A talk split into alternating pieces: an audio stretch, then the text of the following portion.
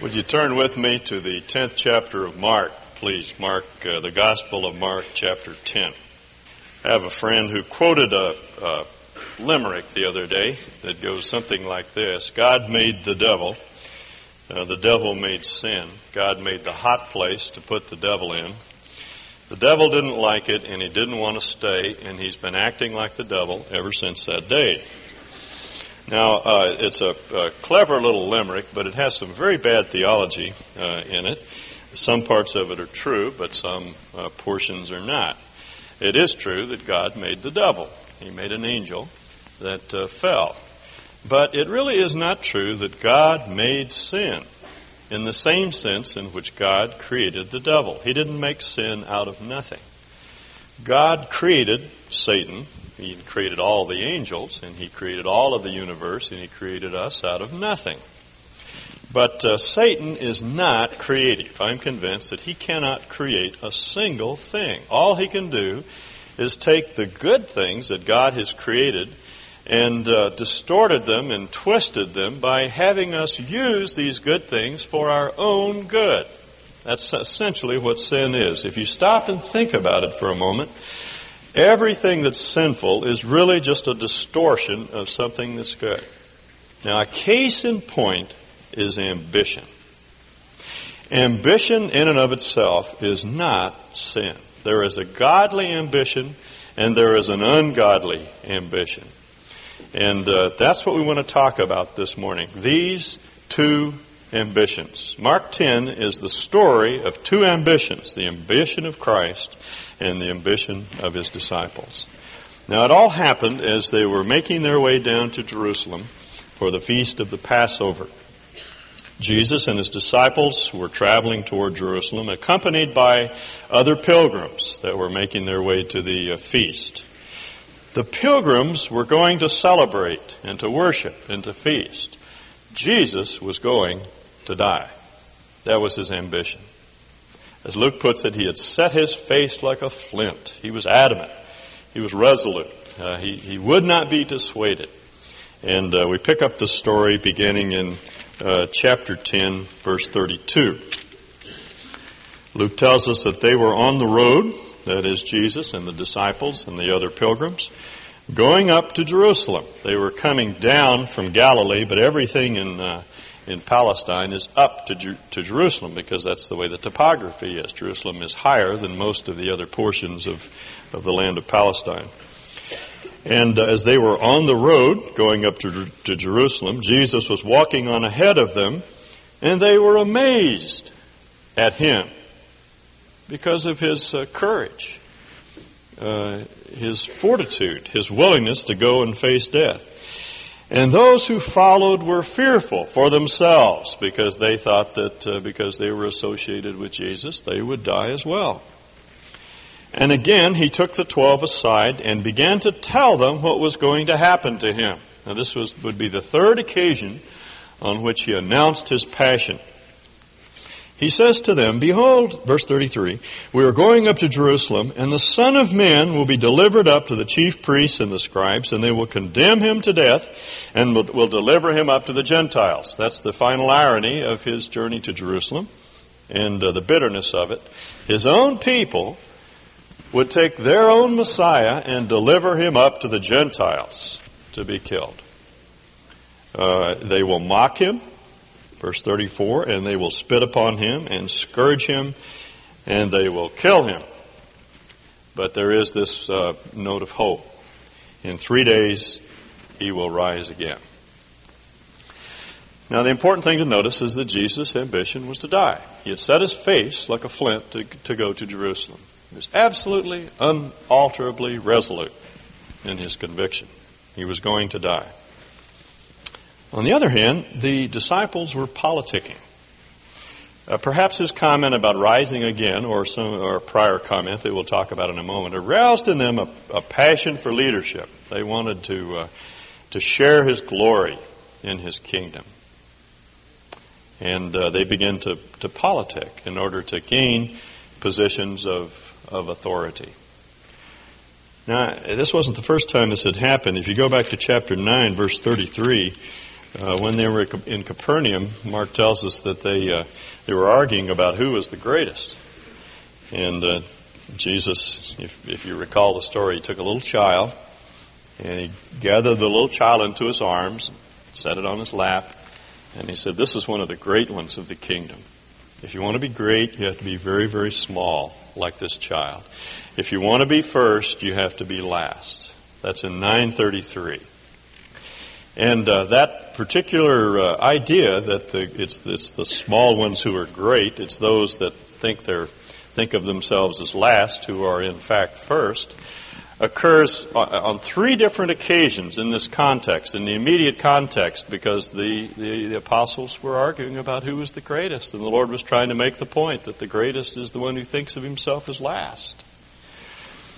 Uh, it occurs again in 1033, in the verse just just uh, prior to the context we want to look at. Many who are first will be last, and the last will be first. Now that's the punchline to the story of the rich young ruler. You remember the story? One of the so-called greats in the world came to Jesus, very wealthy young man, and he asked how he could, could get into the kingdom. And uh, Jesus told him. And he said, Well, I've done all those things. I've lived a very austere lifestyle. I've given, I've given up a great deal, and therefore I must be qualified. Jesus said, One thing you lack, give up your money. Give away your money. And the man turned away. And Jesus turned to his disciples and he said, How hard it is for a rich man to get into the kingdom of heaven. In fact, impossible. Now that's the point that most people miss. It is impossible, he says.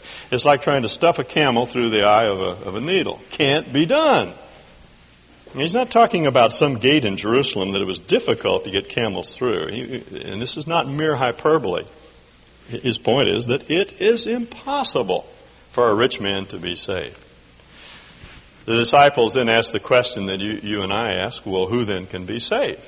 Jesus says, with man, it is impossible, but with God, all things are possible. In other words, salvation is the work of God. Now, for myself, I don't think that Jesus was saying to the rich young ruler, give up your money and you'll be saved. That's salvation by works, and Jesus never taught that principle. What Jesus was doing was putting his finger on the one thing that this young man would not and could not give up.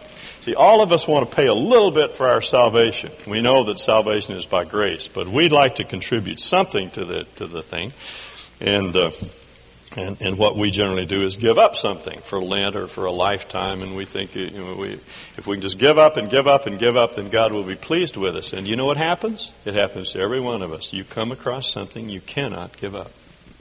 Perhaps it's a, it's a wrong uh, relationship.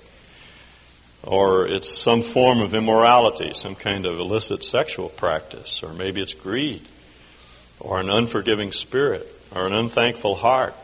With Paul, it was covetousness. He couldn't stop wanting things he couldn't have.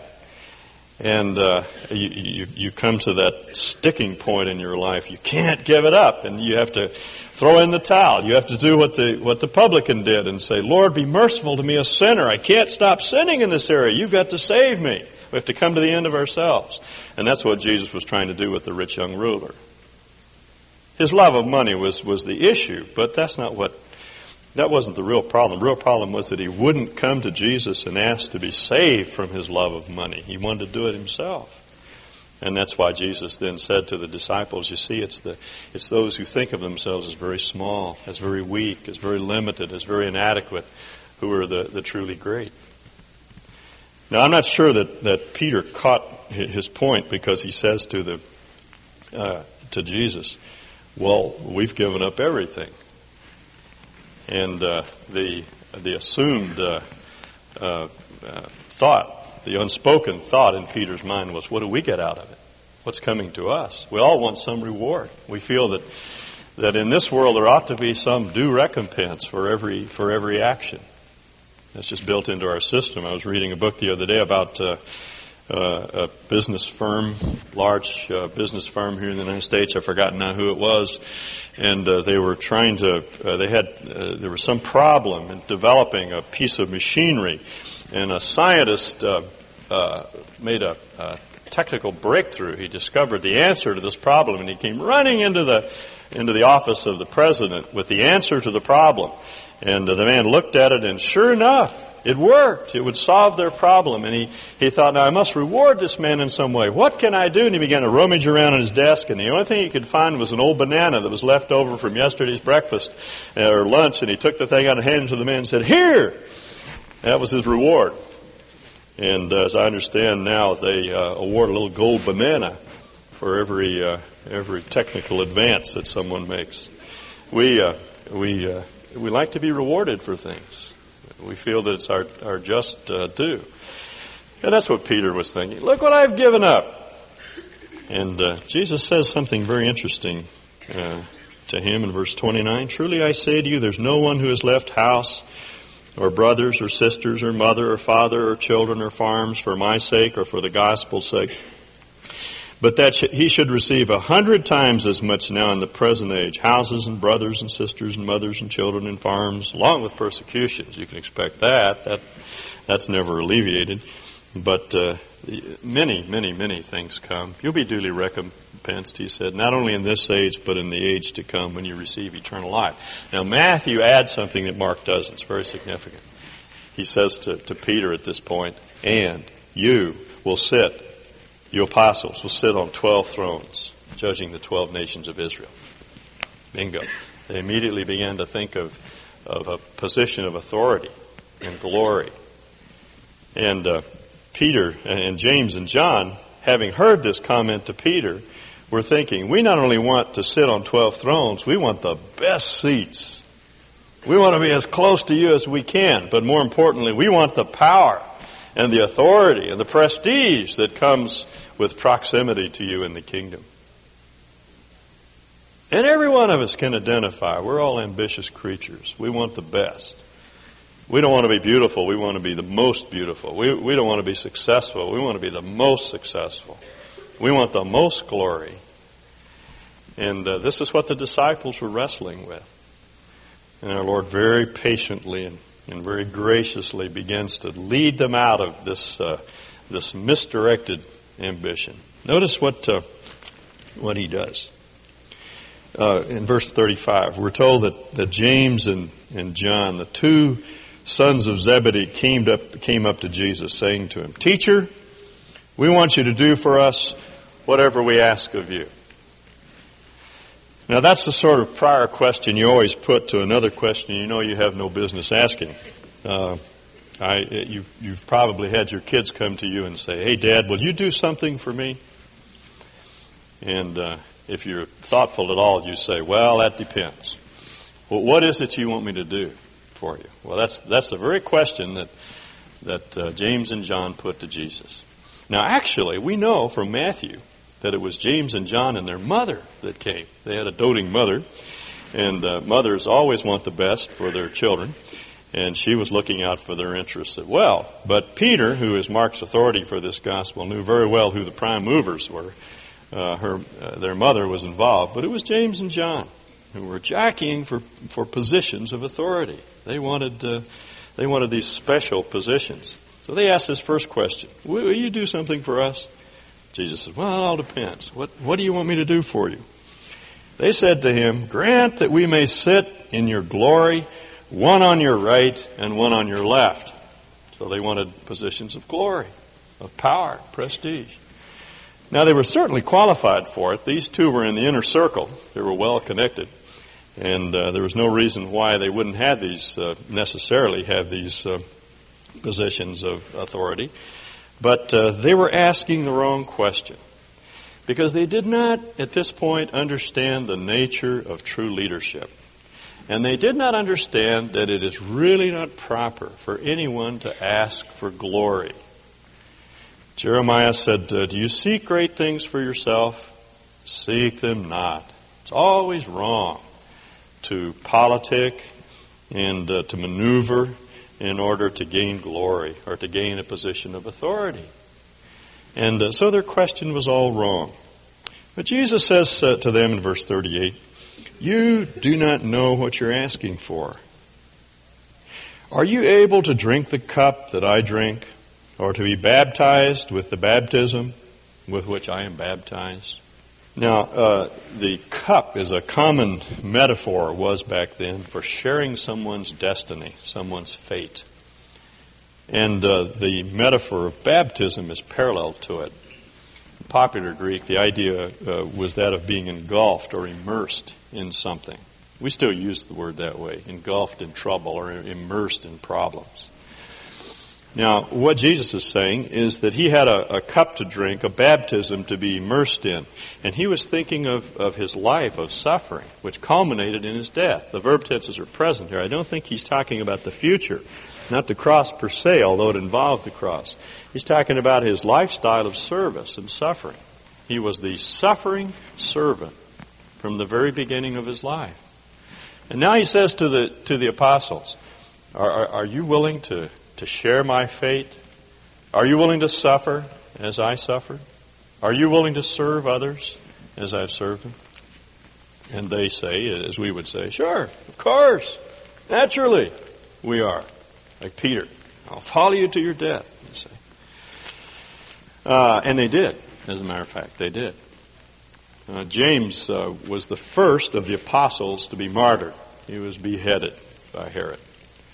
Uh, uh, uh, uh, John was the last. As far as we know, he was he was exiled to the penal colony on the island of Patmos, and he lived out his, his days in loneliness there, walking the beach, the beaches of Patmos.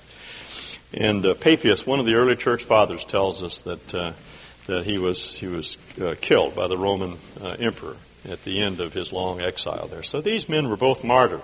They did live out a life of, of suffering and service. There's no question about it. So uh, they they were basically given what they what they asked for. Jesus said, "Can you suffer as I suffered?" They say, "We can," and they did.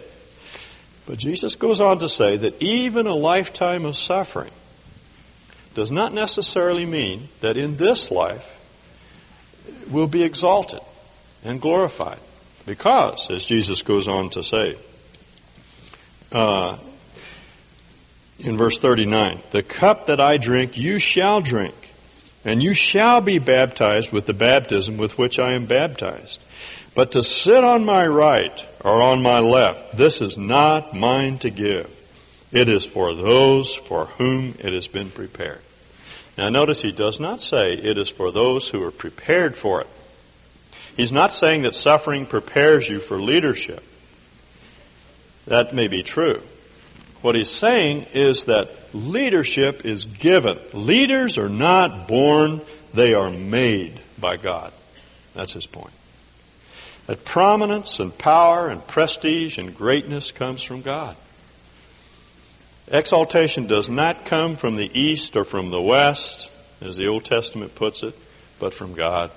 It's God who raises up people to positions of prominence. Now, you see, that's what sets us free from from uh, resentment when others are exalted, or from competition with those that are in positions of leadership.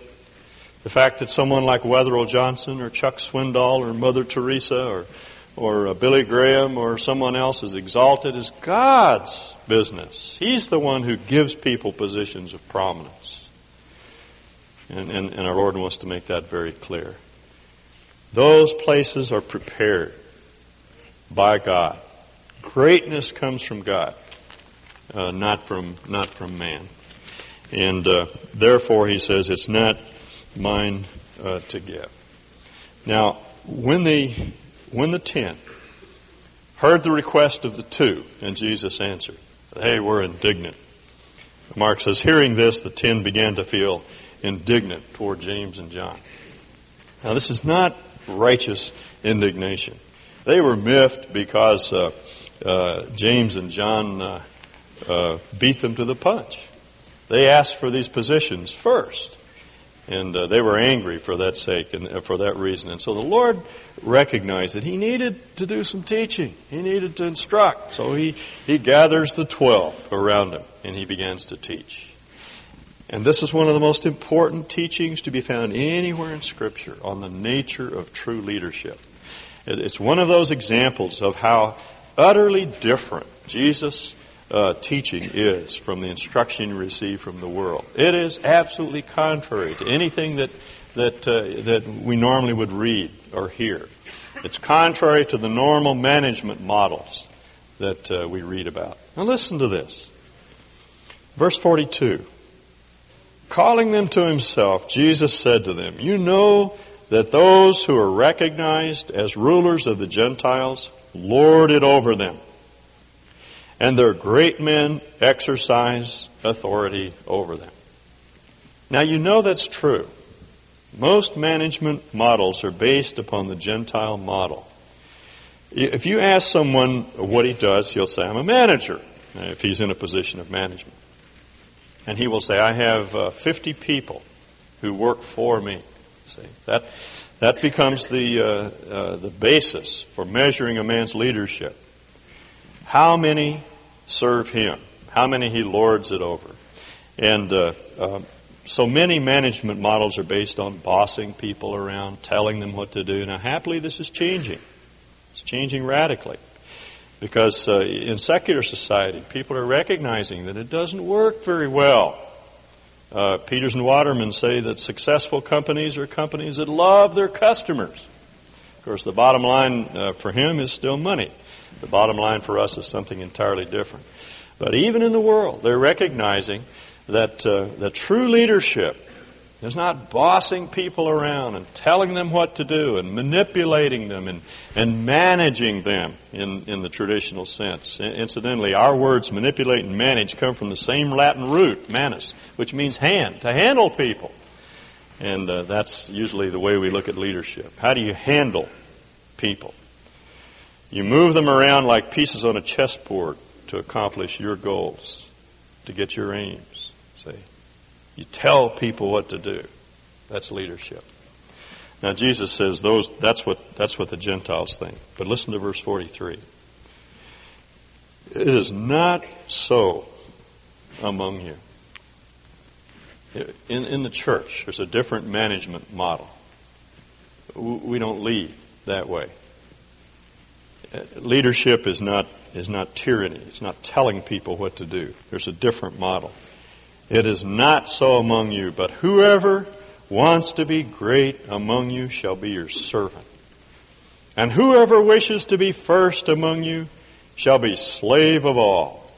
For, now get this. Verse 45 is the key to the entire book of, uh, of Mark. The theme of the book of Mark is the king who came to serve, the ruler who serves. And this is the thesis of the entire book. For, the Son of Man. Now that's Jesus' word for Messiah. That's a messianic title. It comes from Daniel 3. Uh, Daniel saw a, a man coming down from heaven, taking his seat on the throne. He's obviously the Messiah. And he's described as like the Son of Man.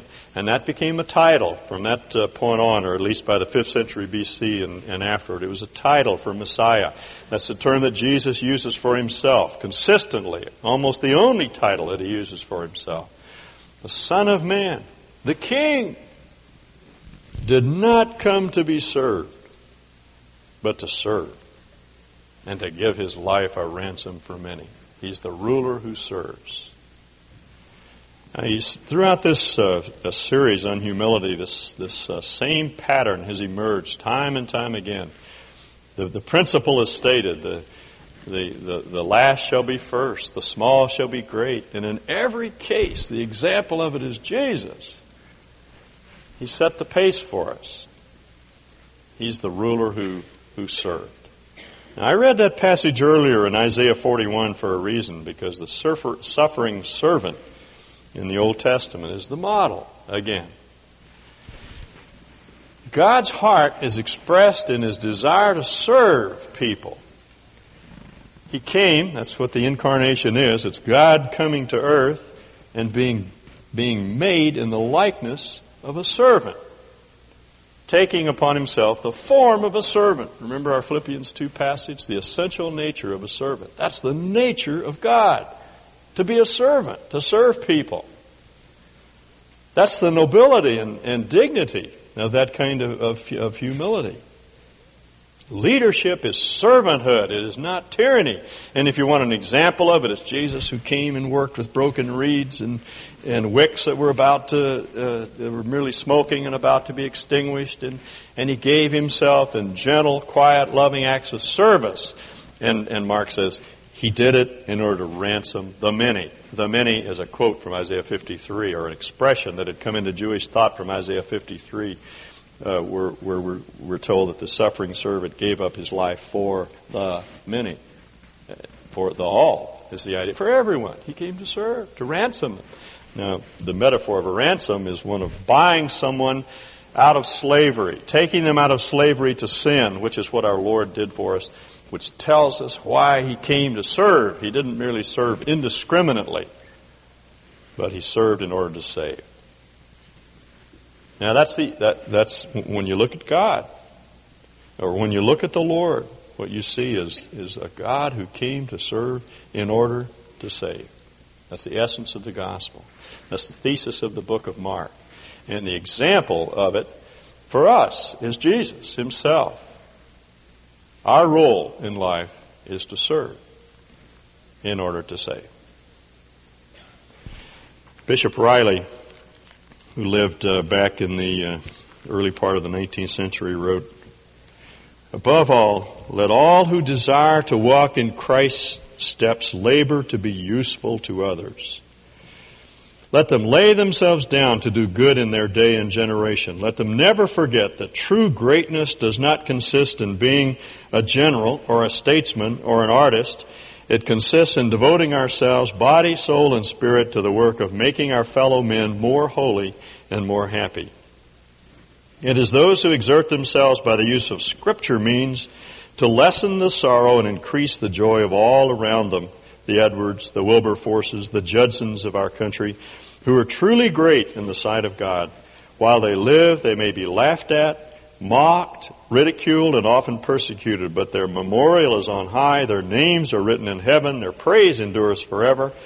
Let us remember these things, and while we have time, do good to all men and be servants of all for Christ's sake. Let us strive to leave the world better, happier, and holier than it was when we were born.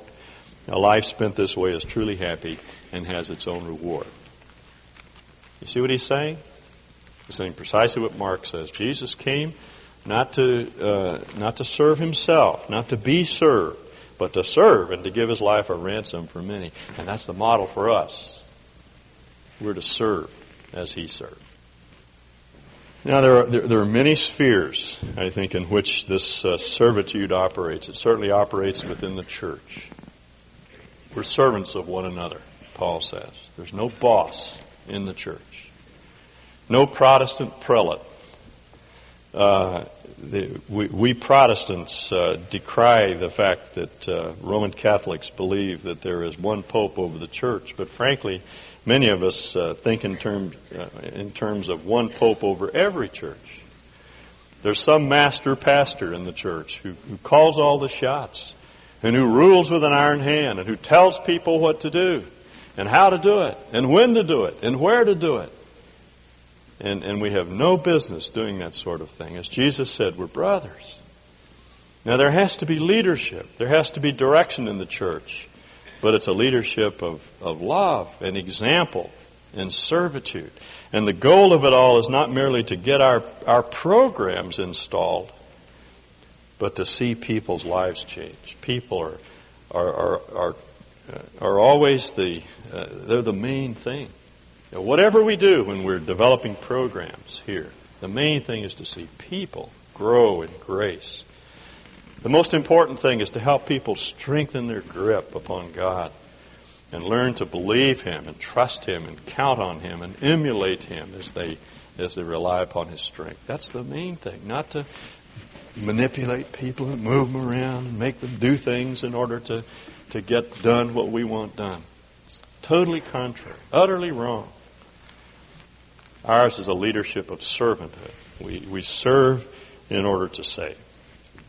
And uh, it certainly is true in the realm of politics. This has long been recognized. Cicero said that the chief law of politics is to secure the good for those you rule. And uh, anyone who's involved in politics or in local government needs to recognize that the goal of leadership there is not to feather your own nest and not to gain a position of prominence. If God has given you prominence, it's a gift. It is to be used in order to serve others so that their life, as Bishop Riley put it, is holier and, and healthier than it was uh, before you came. And it's even true in the realm of business. As I've said before, there are two ethics one ethics in the church and, and another set of ethics in business. The bottom line for us is not merely to make money, although obviously you have to make a profit in order to survive.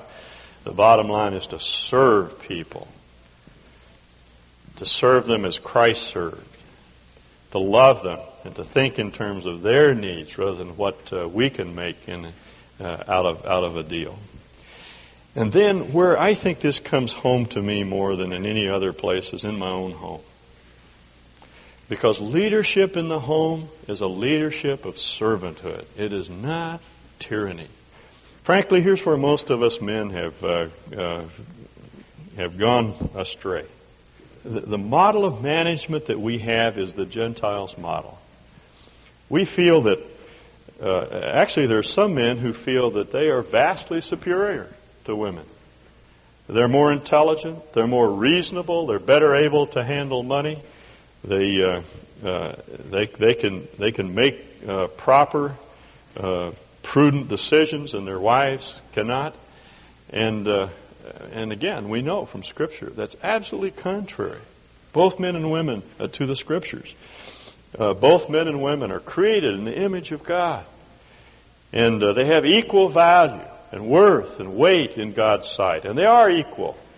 Uh, where men tend to be weak, women tend to be strong. Where women tend to be strong, men tend to be weak. And, and that's why they they need to work together in order to make a whole. And uh, therefore, it's totally wrong to put down women or despise them or to think of them as little children or to treat them like little children uh, to give them an allowance as, as we give little children because we feel that they can't handle the money properly or that sort of thing. Uh, Dorothy Sayers, who's one of my favorite writers, said, uh, Perhaps it's no wonder that the women were first at the cradle and last at the cross. They had never known a man like this man, Jesus. There never has been such another. A prophet and teacher who never nagged them, never flattered or coaxed or patronized them who rebuked without querulousness and who praised without condescension, who took their questions and arguments seriously, who had no axe to grind and no uneasy male dignity to defend, who took them as he found them and was completely unself-conscious. There is no act, no sermon, no parable in the whole gospel that borrows its pungency from female perversity. Nobody could possibly guess from the words and deeds of Jesus that there was anything funny about women. But uh, some men don't believe that. They treat them like little children. And uh, they confuse male leadership with male dominance. Now we need to realize that these homes do not belong to us. Our wives do not belong to us. Our children do not belong to us. Our money does not belong to us. We are joint heirs of the grace of God. And our leadership, uh, it, it, has to be uh, good. We have to lead in our homes. We have to give direction but it's a leadership of servanthood and love. We set the example. And we lead by persuasion, not by tyranny. We don't demand. And we listen to what our wives can, can teach us. And we serve them. There's some men who think that their wives exist merely to serve them, to jump up and get them coffee, or jump up and clean the house, or get the kids ready and you know, to go to school, and, and they, they will not pitch in and help because they feel that God created women to serve. But that's not leadership. That's a funny kind of Gentile lordship that our Lord never intended us to manifest. We are to lead as Christ led, giving gentle leadership, leading by example, and, and serving in any way that, that we can. Now that's the model that our Lord has set for us. Now I don't know about you, but when I read through a passage like this, it always strikes me as uh, Ah, that's the ideal, but uh, it certainly doesn't work well. I, I don't do it. And, and it's true. I don't do it well. I like to boss people around. It's just kind of fun to get people to jump when you say something. And uh, I, I start thinking, my goodness, if I don't tell people what to do, the whole thing will fall apart. But you see, that's a lack of faith, a lack of trust, confidence in what God can do. We need to learn from Him. And we need to deal with the perversity in our own hearts that makes us want to tyrannize others. This morning is a good time to do that. We're going to share around the Lord's table and share in the cup, uh, as He said the disciples uh, would share in His. Identify ourselves with Him and His example of serving, which very often results in, in suffering. And, uh, uh, and this gives us an opportunity to, to take a look at our own hearts and to judge the, the sin and the rebellion and the indifference to God's words in our own heart. And take this cup then, as Paul puts it, in a worthy manner, in a manner that's worthy of those of us that are, that are servants of the Lord. Now let's, uh, let's bow our heads and our hearts as the men come forward to uh, distribute the elements. And take this, this moment to think through the areas of your own life where you're inclined to to violate this truth, or I'm inclined to violate it. And uh, let's sit in judgment on those tendencies and ask for forgiveness and ask for God's strength to do it the proper way.